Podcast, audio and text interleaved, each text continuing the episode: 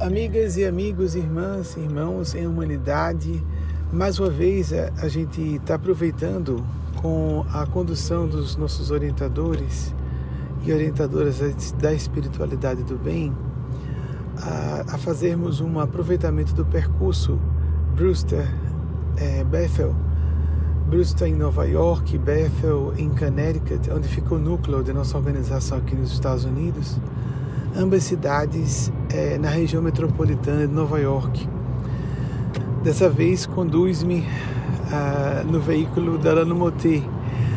É, eu faço referência a quem me conduz para não induzir ninguém a ocupar-se com atividades que exijam muito de nossa atenção quando estamos em trânsito. Então, quando faço as gravações, eu estou no carona, eu não estou responsável pela condução do veículo. É, a, o tema de hoje, que eles pediram que eu ventilasse no percurso, logo ao sair de casa, é a questão de sempre, essa aflição de muitos e muitas, a, a, a indagação filosófica e espiritual seríssima de como fazer meditações e orações com qualidade. E eu vou mais chamar a atenção agora, fazer um destaque para uma inclinação a erro muito comum. É, e dela, a partir dela, desenvolvemos eventualmente alguns tópicos.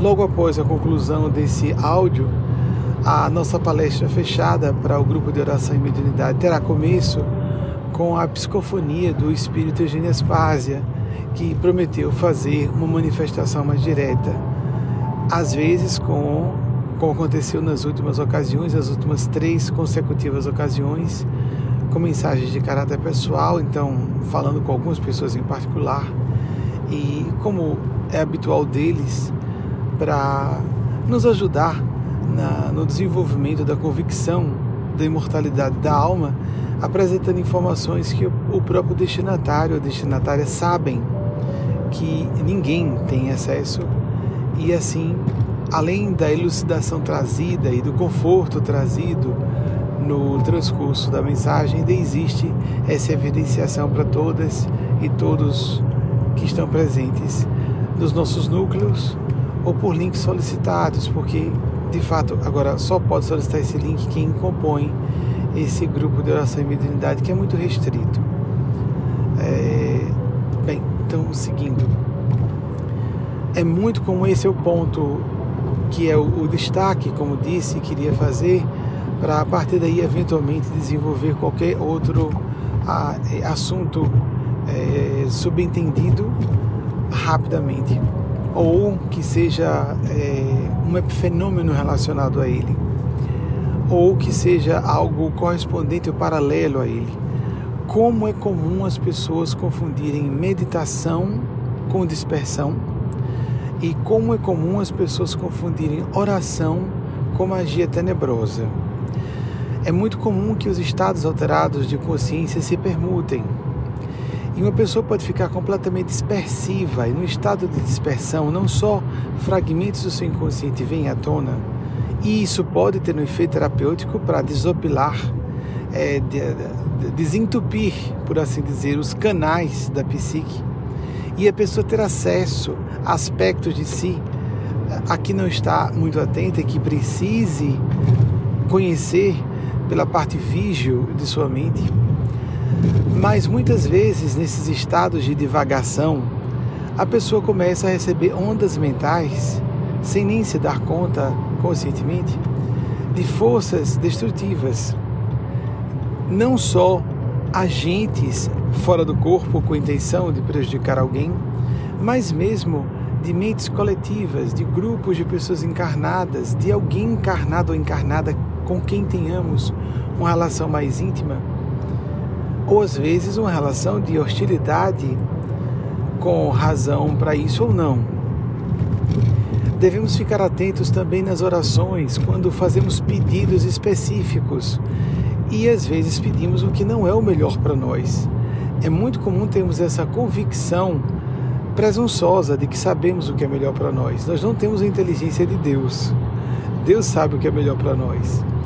E vivemos uma onda cultural muito forte do New Thought relacionada à intenção, à mentalização, à visualização.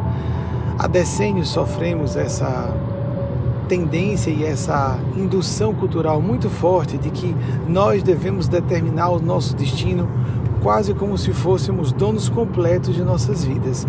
Nós não podemos determinar nem quantos anos vamos viver, nem se estaremos encarnados ou encarnadas amanhã. A vida é cheia de imprevisibilidades num grau de complexidade inextricável. Como vamos estabelecer um planejamento estratégico como se estivéssemos dirigindo uma empresa?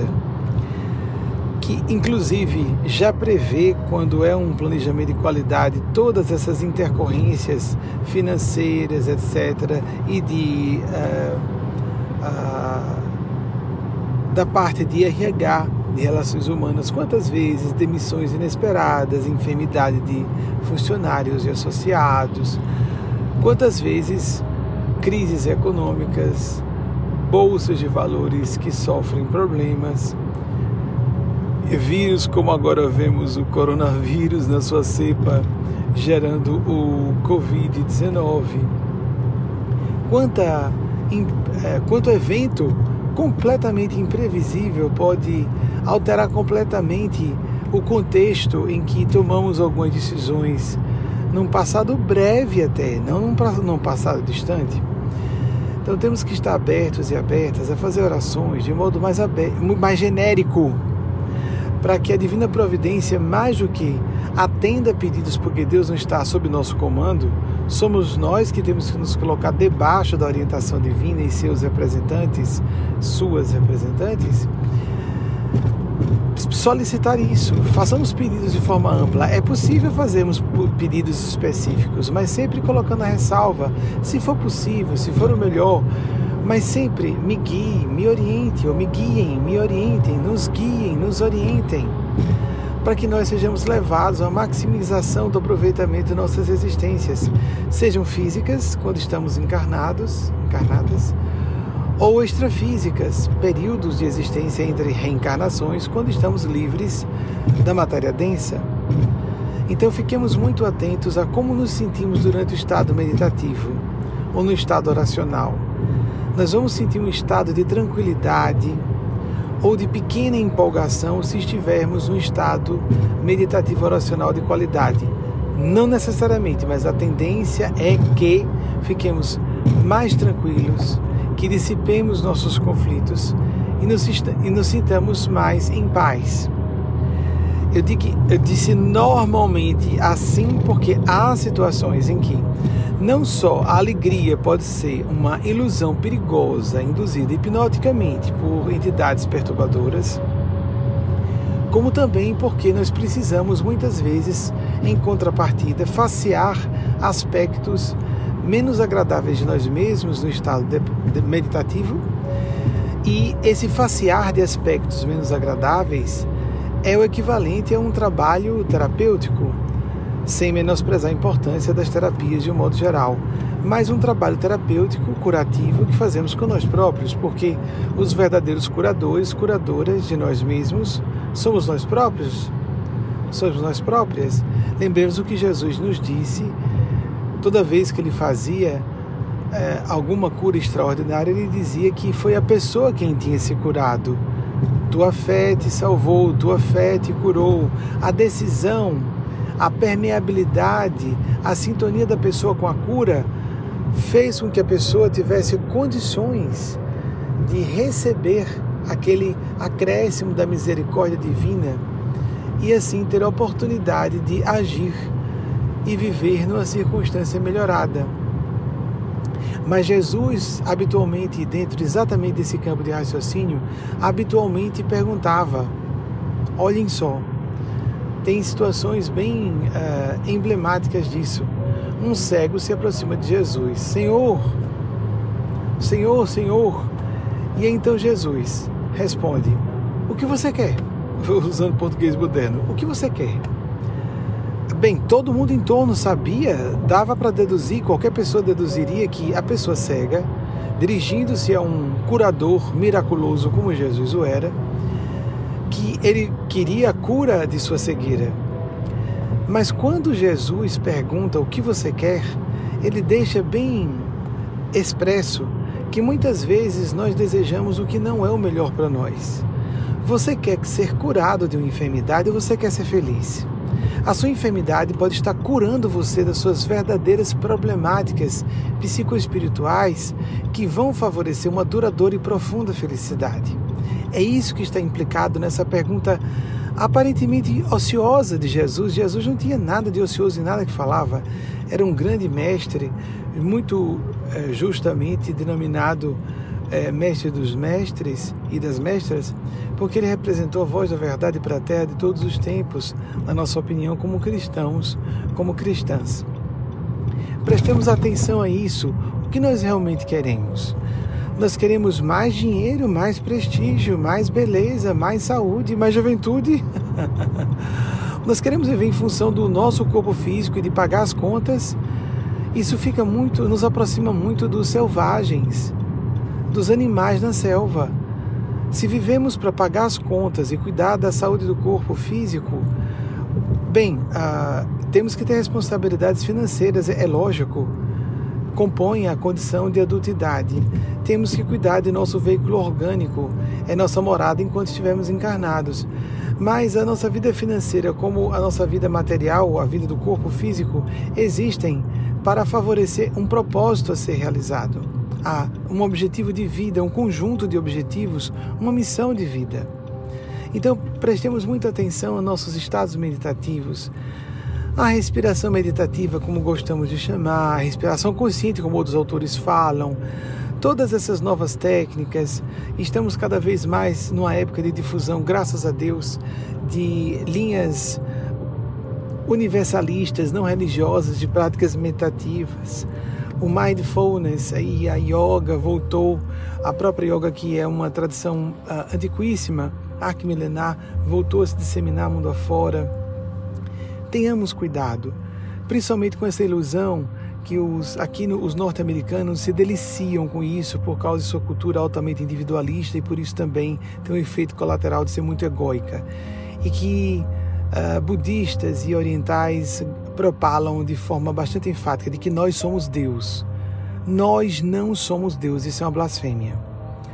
Permitam dizer categoricamente: nós não somos Deus. É um paradoxo. Deus está em nós, Deus nos pervaga, Deus está em tudo, mas nossas individualidades existem também.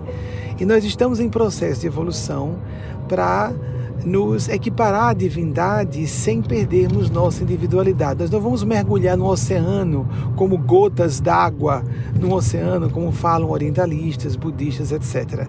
Nós somos frontalmente contra essa simplificação grosseira das falas de Siddhartha Gautama Buda o Buda sabia que não era exatamente isso, mas budistas não entenderam, naturalmente, não estavam em condição de Budas.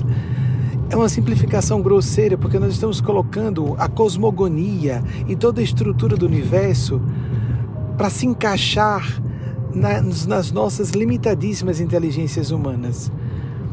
Nós não somos Deus, nós somos seres em processo de evolução, em graus variadíssimos de evolução. Nós estamos ainda saindo da condição humana e vamos levar muito tempo em condição humana ainda. A condição humana plena pode ser a condição crística ou búdica, como de Nosso Senhor Jesus, de Maria Cristo, de Buda, Siddhartha Buda, Siddhartha Gautama Buda. Nós não sabemos exatamente o que existe depois, chamaríamos de angelitude ou da própria condição crística ou búdica. Depois disso, o que há? Mas já partimos do pressuposto que só existe Buda ou só existe Cristo e todos nós somos Deus, esse panteísmo. Panteísmo é uma simplificação grosseira para caber nas nossas inteligências o que é o panenteísmo. Deus está em tudo, mas tudo não é Deus. Deus quer preservar nossa individualidade. Nós somos seres em processo perfectivo e vamos evoluir na direção da divindade, mas continuaremos sendo indivíduos nós não desapareceremos como indivíduos, nós nos melhoraremos como indivíduos. E contra isso somos. É, é, essa, essa ideia, isso é equivalente a não existir a imortalidade da alma, isso, é, isso gera desesperação Isso gera cinismo e niilismo em muitas mentes frágeis, tanto quanto declarar-se que Deus não existe e que nossas almas são ilusões. De que na verdade somos Deus, nós não somos Deus. Deus está em toda parte. Mas os americanos, orientalistas e pessoas muito arrogantes gostam da ideia de serem Deus, já que é, eu tenho que admitir que Deus existe, então Deus sou eu. Inconscientemente é isso que existe. Não, existem muitos seres superiores a nós e ponto. Existem muitos seres à frente de nós e ponto, e existe Deus.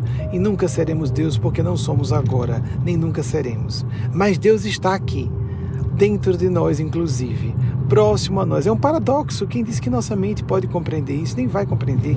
Somos seres humanos. Para entender Deus, nós teríamos que ser Deus. É uma tolice absurda, grosseira, blasfema. E principalmente porque percebemos e falamos com de forma terminante uma assertiva que fere a fé de algumas pessoas, porque gera desespero porque gera, como disse, niilismo, cinismo, existencialismo, leva pessoas a acharem que tudo aqui é um caos, que não há propósito para coisa alguma, se já somos Deus, então para que eu estou aqui? E as pessoas envolvem-se com drogas, há mentes frágeis que se inclinam para atitudes antiéticas ou não morais, já que o maniqueísmo é uma ilusão, então vamos negar qualquer moralidade, qualquer, qualquer espírito de propósito. Vamos ser livres ao alvedrio dos nossos caprichos, ao talante das nossas ideias, por mais absurdas que sejam. Afinal de contas, eu sou Deus. Afinal de contas, eu sou só uma ilusão e tudo aqui é uma ilusão. Então, por que eu vou me preocupar com coisa alguma?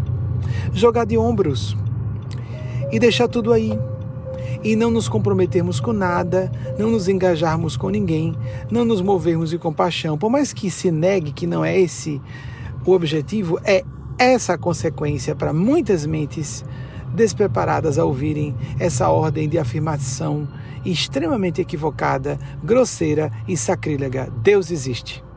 E nós não somos Deus. Deus é amor infinito e inteligência perfeita, mas nós não somos Deus. Ponto.